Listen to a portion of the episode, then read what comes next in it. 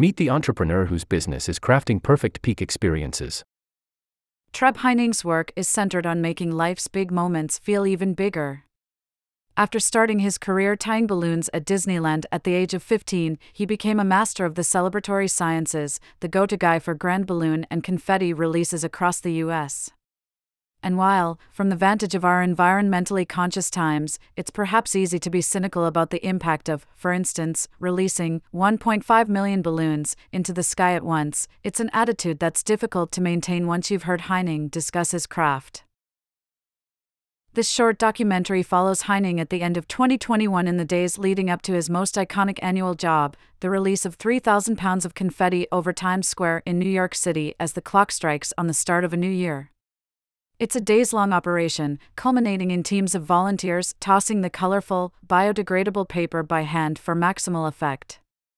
In his endearing portrait, the U.S. director Joshua Charo captures the complex logistics and emotional exuberance of the event on Heining's 30th year working the job, a task made all the more challenging and meaningful by the COVID 19 pandemic.